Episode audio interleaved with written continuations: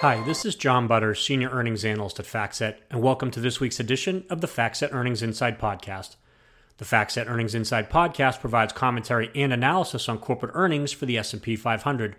This analysis is based on content published in the FactSet Earnings Insight Report, which is available each week on the FactSet website at www.factset.com. We'll start this week's podcast with a preview of the key metrics for the second quarter earnings season for the S&P 500, which starts in about 5 weeks. Then we'll discuss our topic of the week, which is the number of S&P 500 companies that have commented on inflation on their earnings calls for the first quarter. But first, let's look ahead to the second quarter earnings season for the index. Analysts and companies have been more pessimistic compared to recent quarters in both their estimate revisions and earnings outlooks for the second quarter. As a result, expected earnings for the S&P 500 for the second quarter are lower today compared to the start of the quarter. The index is expected to report its lowest earnings growth rate since the fourth quarter of 2020. In terms of earnings estimate revisions for companies in the S&P 500, analysts have decreased estimates in aggregate for the second quarter. We typically look at the change in the bottom-up EPS estimate for the index to measure EPS estimate revisions by analysts. The bottom-up EPS estimate for the second quarter has decreased by 1.2% since March 31st. While this decline is smaller than the 5-year average, the 10-year average, and the 15-year average for a quarter, it is still the largest decline in the estimate since the second quarter of 2020. In terms of guidance, more S&P 500 companies have issued negative EPS guidance for the second quarter compared to recent quarters as well. In determining whether guidance is positive or negative, we compare the projection of the company to the mean EPS estimate of the analysts at the time of the guidance. At this point in time, 102 companies in the index have issued EPS guidance for the second quarter. Of these companies, 71 have issued negative guidance and 31 have issued positive guidance. This is the highest number of S&P 500 companies issuing negative EPS guidance for a quarter since the fourth quarter of 2019. The percentage of companies issuing negative guidance for the second quarter is 70%, which is above the 5-year average of 60% and above the 10-year average of 67%. Because of the downward estimate revisions and the increase in companies issuing negative guidance, the estimated year over year earnings growth rate for the second quarter is lower than the estimate at the start of the quarter. The S&P 500 is expected to report year over year earnings growth of 4% as of today, compared to the estimated year over year earnings growth rate of 5.9% back on March 31st. If 4% is the actual growth rate for the quarter, it will mark the lowest year over year earnings growth rate reported by the index since the fourth quarter of 2020. The lower earnings growth rate for the second quarter relative to recent quarters can be attributed to both a difficult comparison to unusually high earnings growth in the second quarter of 2021 and continuing macroeconomic headwinds. In the second quarter of 2021, the S&P 500 reported year-over-year earnings growth of 91.1%, which is the second highest year-over-year earnings growth rate reported by the index since 2008. Companies also continue to face macroeconomic headwinds, including higher costs, supply chain disruptions, labor shortages, and the military conflict in Ukraine. Six of the 11 sectors are projected to report year over year earnings growth, led by the energy sector at 208%, the industrial sector at 27%, and the materials sector at 13%.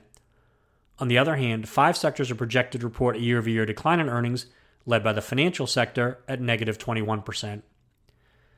The estimated net profit margin for the S&P 500 for the second quarter is 12.4%. This profit margin is above the 5-year average of 11.1% and above the previous quarter's net profit margin of 12.3%, but below the year ago net profit margin of 13.1%. Looking ahead, analysts expect earnings growth of 10.6% for the third quarter and 10.1% for the fourth quarter. For all of 2022, analysts are predicting earnings growth of 10.4%. The forward 12 month PE ratio is 16.8, which is below the 5 year average of 18.6 and below the 10 year average of 16.9. It is also below the forward PE ratio of 19.4 recorded at the end of the first quarter on March 31st, as prices have decreased while the forward 12-month EPS estimate has increased since March 31st.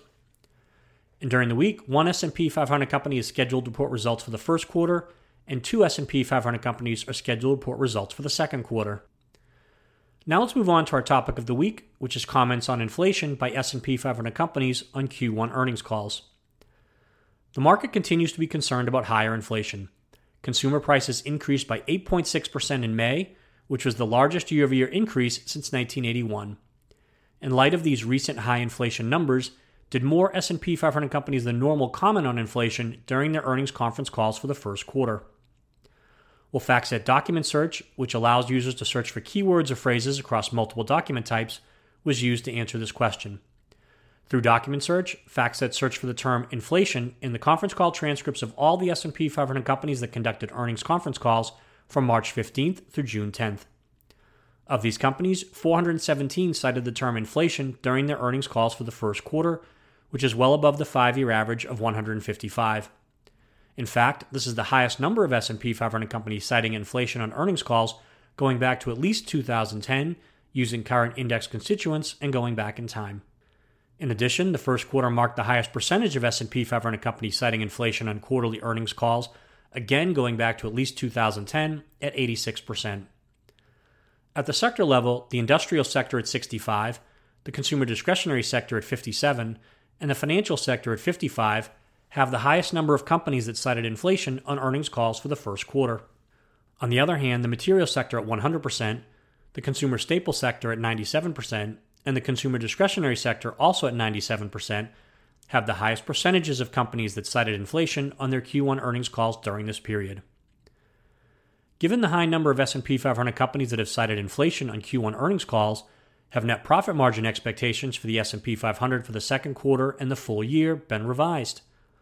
Will the current net profit margin estimate of 12.4% for the second quarter is below the estimate of 12.7% back on March 31st, while the current net profit margin estimate of 12.6% for 2022 is equal to the estimate of 12.6% back on March 31st. This concludes our podcast for this week. Thank you for listening. For more information on the topics discussed today and other market moving trends, please visit the FactSet website at www.factset.com and check out the full FactSet Earnings Insight Report, our FactSet Insight blog, and our Street Account podcasts. And of course, stay tuned for next week's edition of the FactSet Earnings Insight Podcast.